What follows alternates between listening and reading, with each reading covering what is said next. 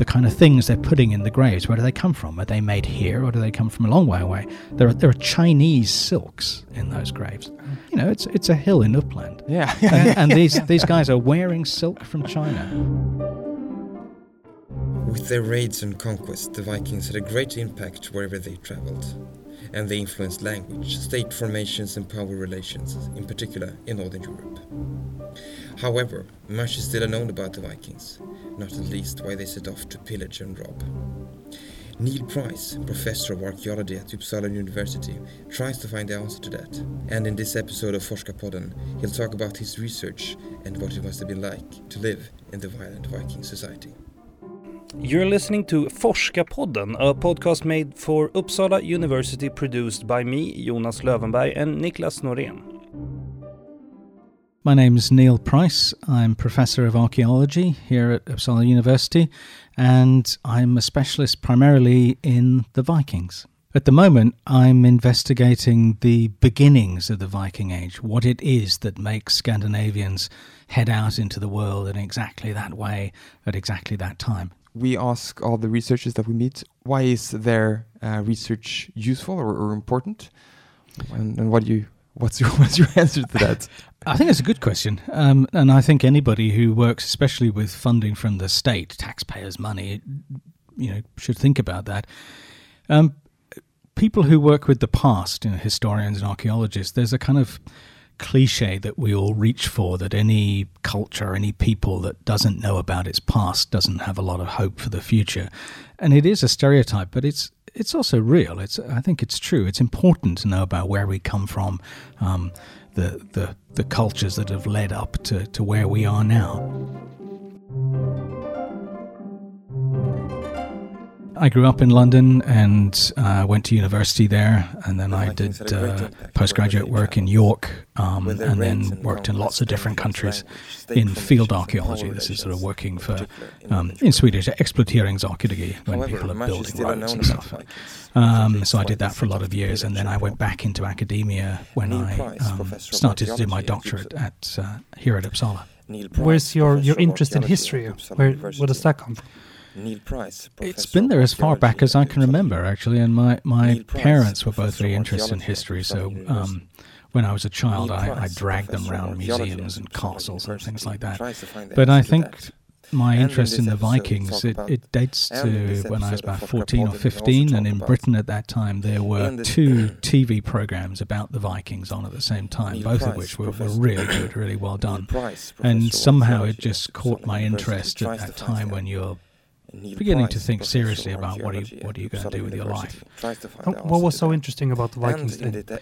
Their world seemed so different, and the, the thing that I particularly work with on Vikings is, is their religion, the, the pre-Christian religion. Their their understanding of the world was so very different from from ours, and one of the things about exploring the past is that you you're actually encountering people who are basically the same as us. I mean, they're, they're just humans.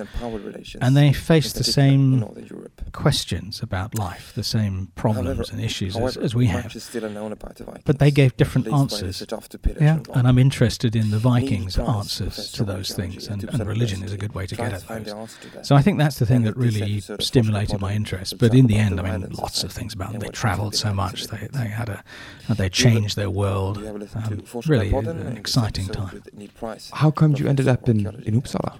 Back in 1990, um, there were excavations starting at the uh, the Viking town of Birka in Lake Mälaren, and there were some very generous scholarships for foreign students to come and work there. So I spent three months on on Birka, uh, which was an incredible experience. I'd been to places like that for a day, but never for three months. And at the time, I was living in York, and, and believe me, when you look out over those the, the trees and the lake and so on every every day, every evening, it it made the Viking Age much more real for me than looking out of my window in in York or London. Um, and I just wanted to come back. And so I, I moved to Sweden really as soon as I could, actually. And then eventually I met um, the woman who's now my wife and, and, and so on. Mm. And the people I knew in the beginning um, were all from Uppsala. So that's where that connection came from. So it was the natural place for me to go when I, when I moved here. right now you have a research project called the Vikingafenomenet. Uh, can you tell us about that? It's um, a very generous uh, research grant from the uh, Vetenskapsrådet. It runs for 10 years and it gives us the possibility to employ a whole research team to effectively create a kind of center of excellence for Viking studies here at Uppsala. And it's in this project that we're trying to answer this really fundamental question of how did the Viking Age begin? Something happens in the second half of the 8th century. And over the next couple of hundred years, it has enormous effects all over the northern world. And we don't really understand what it was that happened. That's exciting. Very exciting, yes. Uh, and, and difficult. And, and difficult, I can imagine. Yeah. And, and, speaking of difficult, how do you, I mean, this is like uh, 1200 years ago or something. How do you research this? How do you find your answers to these questions? One of the things we're looking at is um, the benefits of being in Uppsala. On the outskirts of the town, there is uh, a cemetery um, called Valsgärde. It's uh, today it's just like a hill in the middle of a field, but um, for the whole of the Viking Age and actually several centuries earlier, it was used as a place of burial, especially for big boat graves, very spectacular things. You can see the finds in the Gustavianum. Um, and the thing about um, the kinds of things that archaeologists usually find is that most of them are kind of random. You know, they're things that people drop or they throw away or they you know they lose. But when you look at burials, they are deliberate things. The things you find in a grave are the things that somebody wanted to put there. So you can use those as a kind of way of reading people's intentions and people's ideas about death, obviously, but also about life. And at Valsgärde, we have a whole sequence of these burials um, from the time before the, the Vikings right the way through to the end of the Viking Age. And you can see those ideas kind of fossilized in the graves, changing over time. And then you can link the things you find in the graves to the settlements and um, high status residences and even sort of royal sites around um, around Valsgärde. So you can use that cemetery as a kind of lens to look at the Viking Age what are they saying about themselves? What are they saying about their place in the world? The kind of things they're putting in the graves, where do they come from? Are they made here or do they come from a long way away? There are, there are Chinese silks in those graves. Oh, I mean, so, you, so you have these enormous contacts. Wow. When you think of this as, you know, it's it's a hill in Uppland. Yeah. and, and these, these guys are wearing silk from China. How do that's they get amazing. that? Yeah, that's amazing. And that's the kind of way you can you can sort of track this over yeah. time, and that that's just a part of this project. And as I said, we have ten years, but um, that's the sort of ways in which we're working with um, th- these questions. But but also you, I know you've talked, you know a lot about uh, Viking burials. What's so special about Viking burials? What I find exciting about them is that they're so detailed, they're so rich. I don't just mean in sort of wealth terms, but they're they're, they're so um, they're so rich in information. Um, every single Viking burial is different, which is a kind of strange thing. You think we've we've excavated. I don't mean we personally, but you know, archaeologists have excavated tens of thousands of these graves, and you can put them into patterns like people buried in boats, or people buried in things called chambers, like little underground rooms, or people cremated under a mound. You can see them out in the countryside, know, when you drive around. But once you get inside the basic construction, what they actually do in just that grave for that dead person is always unique. That the objects they choose, where they place them, and sometimes you can tell how they place them, what sequence they did things in. So if you have one object on top of another, then you know the one on top was placed later. You can get sequences. You can see what they're doing. We also have um, written descriptions of Viking funerals, and these things can take up to ten days you know, it's it's a it's a big party. Everyone's involved. there's, there's, so when we, we find things in a rather dry, dusty way on an archaeological site, just a few bits of rusty metal and ash and so on. What might have lain behind that is you know days of feasting, and the, in the in the descriptions there's um, there's music, there's sex, there's dancing, they're killing animals, all kinds of things. So a really really elaborate rituals. Um, and and you don't find that in a Christian cemetery. One hopes. Oh. um, Rarely. So yeah. it's a it's a it's a very different world. Like yeah. I was saying earlier, yeah. this idea of a a, um, a, different way of looking at the same world that we all live in. That's what I find interesting.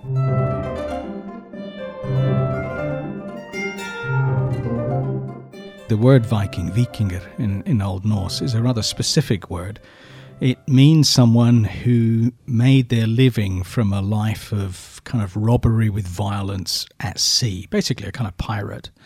Um, and you could be a Viking uh, for all of your life. You could do that for a while and then stop and then go back to being a Viking. Um, you could be a Viking at the same time as you did lots of other things as well. So there are people who are mostly farmers, but every now and then they go out for a, a raid or whatever. So what's the difference between then a Viking and say a normal person or like just a farmer or or are they just farmers or is there a uh, difference? yeah there is. And I, I think actually the majority of the people in what we call viking age scandinavia not only were never vikings they would probably not want anything to do with vikings either. Um, most people stayed on their farms and never went anywhere. But were they uh, like an exclusive class or were they uh, like high ranking in society or uh? it's hard to say that there's um, certainly some of them achieve a lot of wealth and power and this is a time when, up to a point anyway, um, portable wealth, loot, basically, is power. You can do a lot to your life with, with that. And that's probably one of the motivations for going off on these raids, because you can radically change your social prospects back in Scandinavia if you come back with a, a pile of silver or gold or whatever. Why did they start the raid? And why did they start to, like, in some place actually, and conquer uh, lands outside of Scandinavia? I can't give you a simple answer to that, and, and oh. literally we don't know.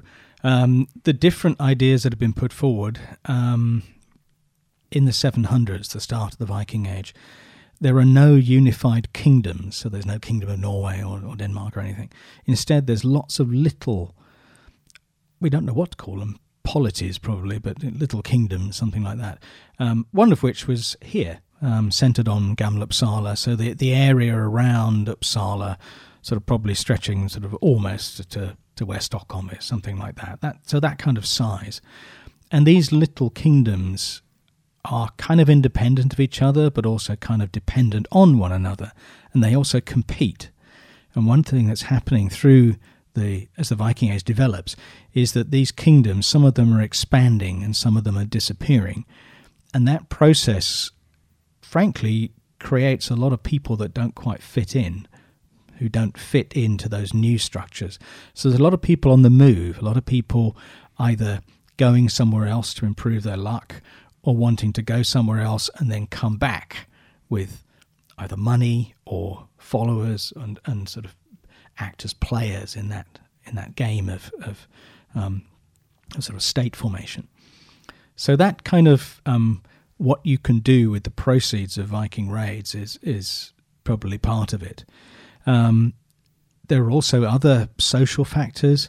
Um, we know that most of the early raiders seem to have been men, um, not exclusively, but but pretty much. Uh, one thing that we're working on at the moment is that it looks as if in the Viking Age and for the centuries before that, um, there is a practice of polygyny. So men are marrying more than one woman, and what that creates up to a point in society is an imbalance in the sexes. So there's a lot of men who who don't have partners, um, and that also might be um, a motivation for going off raiding um, to to acquire portable wealth and therefore improve their chances in, in back in Scandinavia. Also to to take women as captives from yes. other countries and bring them back, or yes, something I think is really essential if you're a Viking researcher is you, you mustn't admire these people. They're not very admirable. And what we've just been talking about, it's a it's a it's a pretty nasty system. Were they successful in their raids and their conquering? On a large scale, yes. That's not to say they never lose. There's plenty of descriptions of completely disastrous Viking raids where their ships get wrecked or everybody drowns or you know they, they come ashore at the wrong place and get wiped out and things like this. But on a, on a larger scale, yes, they are successful. Some of it is technological. Um, yep. A lot of um, explanations put forward about the, the, the, rise of the Vikings um, come down in the end to their ships, and you know we all know they have these, these you know fantastic ships, and they really were technologically superior to the to the ships of the of the people around them, um, and they're getting better and better through the Viking Age. So that is something. I mean, these are these are superb machines. They they are absolutely tailored to doing what they do. But also, um, we know that uh, the kinds of people that went on Viking raids, these are people who are um, quite high status, or at least have the, the, the power and the and the money to to temporarily give good equipment to their followers. Um, there is a, a, find in Estonia of a what looks to be like a Swedish raid that's gone wrong, and uh, a ship that's that's or two ships actually that, that's that's full of dead men, and their um, equipment is absolutely extraordinary. There are more swords than men. I mean, they're, they're they're really heavily armed, and the people that they're going up against, for the most part, were not. You know, they they come more or less as a surprise. Their ships turn up on the beach, um, and then they're facing a, a, bunch of farmers for the most part. Mm. And when they when they're not doing that, when they suddenly come up against um, a seriously organised defence force, it's not always uh, the case that it goes the Vikings' way by any means.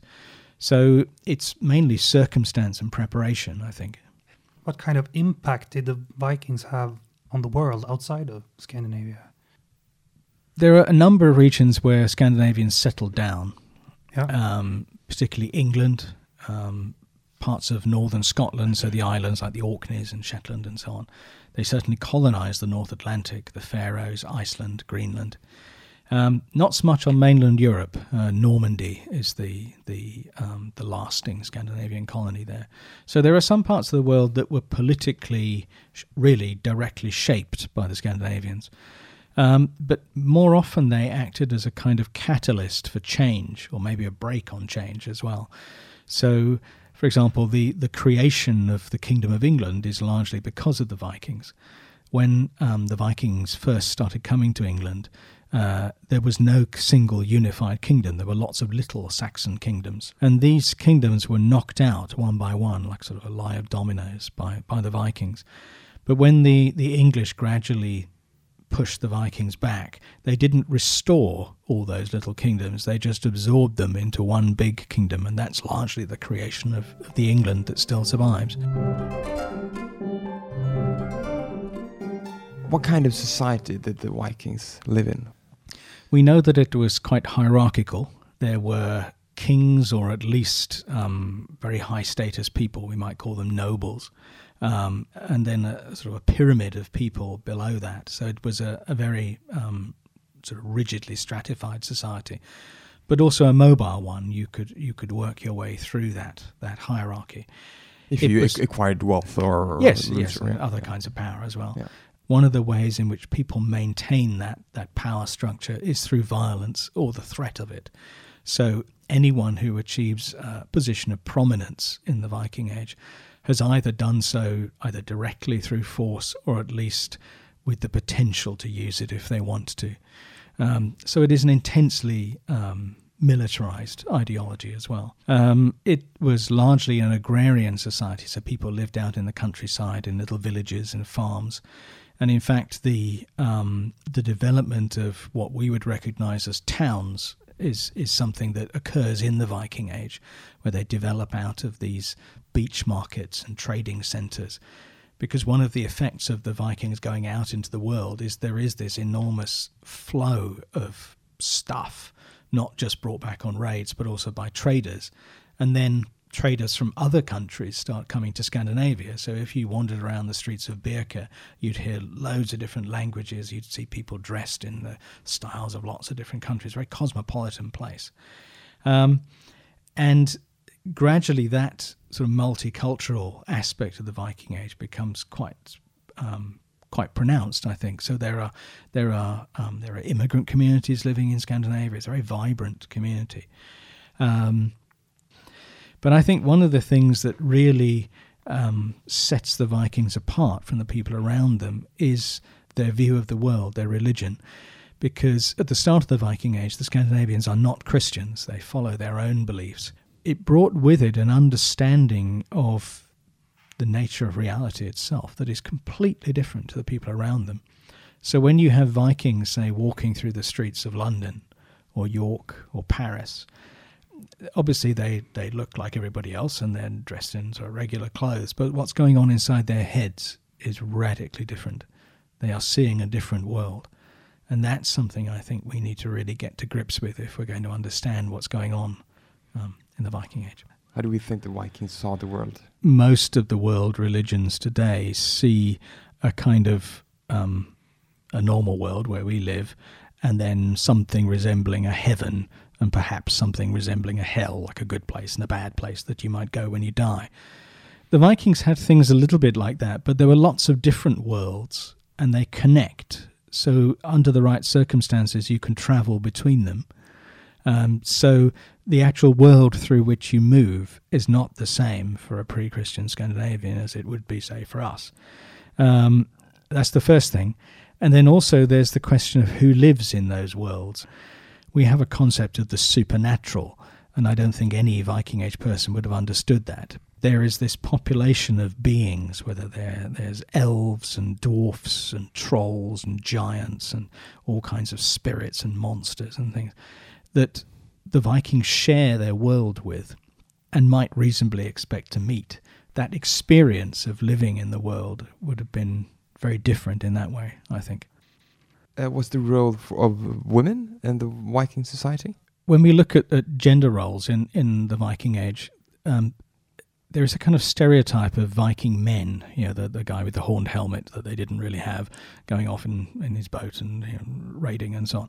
But there's also a stereotype of Viking women, the idea that, that um, women in the Viking Age were um, uniquely empowered actually by comparison with women in, in, in contemporary cultures.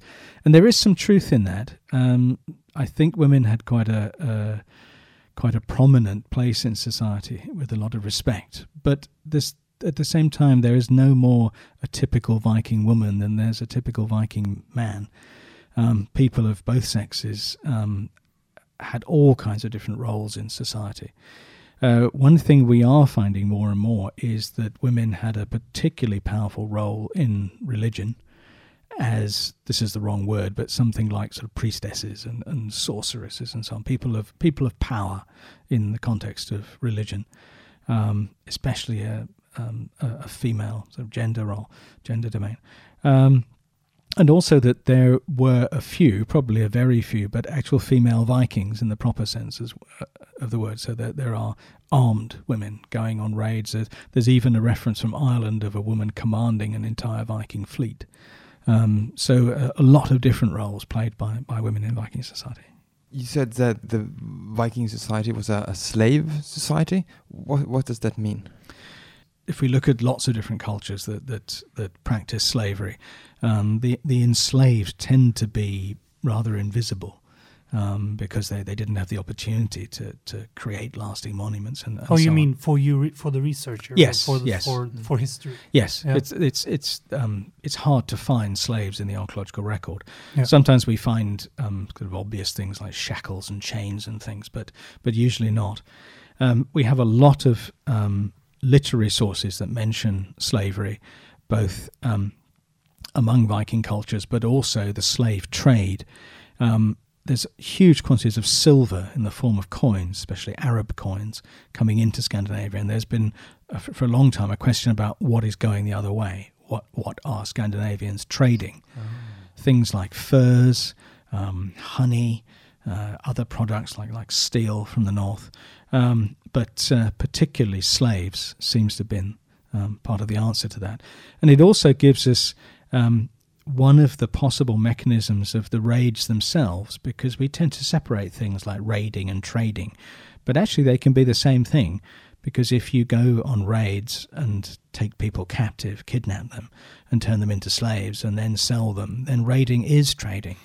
Um, and if you're society at home is becoming richer and stronger on the proceeds of those um, those those slave raiding and trading, then you want to do more of it, which mm. feeds into it and just makes the whole cycle go around again.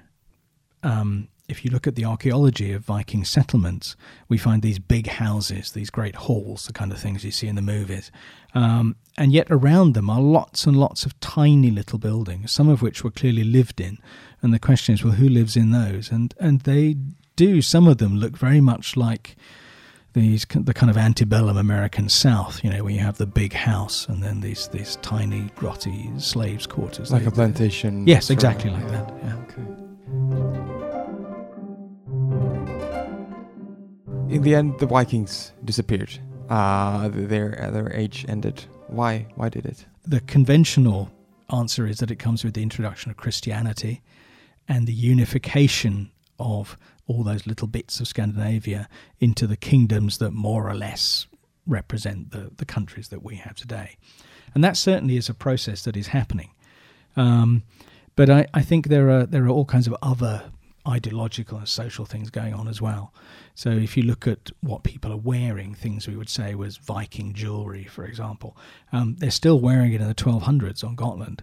So it's it, you know it, it sort of winds down in different ways at different mm. times. What do you think of the TV series Vikings? I get that question a lot. Yeah, I uh, get so. I, yeah. I like it actually. Yeah. Um, I, I should also this is a disclosure here. I'm I'm peripherally involved with it as well. Yeah, um, okay. I, I work on a um, a series of documentaries that the uh, History Channel makes, mm. which is broadcast in uh, Canada and the States. So they show these documentaries straight after the, the drama series. Oh, okay. And it's Do uh, I correct the wrongs? Yeah, sort of. it's it's actually quite a quite a bold idea because yeah. we work with the actors from the series, oh. so we talk to them about their clothes yeah. or their buildings, and you know, so uh, you get a kind of reality behind the drama, which is quite fun to do. Yeah. I think a lot of academics, when they're asked about uh, historical dramas, whether it's Vikings or Romans or yeah. whatever, they go on and on about accuracy. Yeah. You know, or they got their buttons wrong or something. And uh, that doesn't really bother me that much. No. I probably shouldn't say that on the pod, should I? But, but it, it um, they look okay. Yeah. They, they look absolutely fine. Yeah. What I think is more important is conveying the sense of life at that time. And I think it, the series does that very well indeed. Uh, other uh, work of popular fiction, uh, Röde Orm, then, mm. is, is that representative for the Viking I, I really like Röde Orm. It's first and foremost a fantastic work of literature, and it's so good that it's very hard not to believe it. Um, yeah, that's true. And yeah. I, I think it also conveys the sense of the time very well. If you start interpreting it as history, then it gets a bit bit dodgy. Sure, yeah. But as a as a literary depiction of life and attitudes at that time, I think it's good. What's the next big step in your research, or in the in your field, maybe? I think two things. One one is looking further afield. Uh, the the Iron Curtain and the Cold War was an enormous barrier to scholarship. Even for a decade or so afterwards, the, the, the East was pretty much closed. And the opening up of Eastern scholarship, and um, for, for Eastern scholars as well as Western ones, has changed our understanding of the Viking Age. And I think the Eastern Viking Age is an awful lot bigger than the Western one. Um, and then the other thing I think is stepping outside the Viking Age completely and daring to look at other cultures, looking at similar kinds of phenomena, whether it's piracy or seaborne migrations or things like this. And you can find examples of that all over the world. And not to take them directly and drop them on top of the Viking Age, but to think about the ideas, the ways in which those kinds of cultures have been interpreted, and then bring them back to the Viking Age and take a, a fresh look.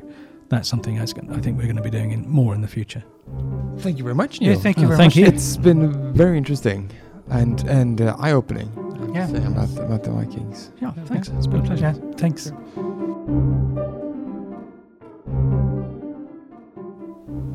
You have listened to Forskarpodden in this episode with Neil Price, Professor of Archaeology at Uppsala University. We hope that you liked this episode of Forskarpodden. Uh, if you want to hear more by us in English, uh, listen to episode 15 with uh, Edith Ngai. She's a researcher of the Internet of Things. If you like to contact us, send an email to forskarpodden at gmail.com or tweet us at hashtag forskarpodden. Du har hört Forskarpodden, en produktion av Piggelkott Media för Uppsala universitet med musik av Marcus Sjöblom.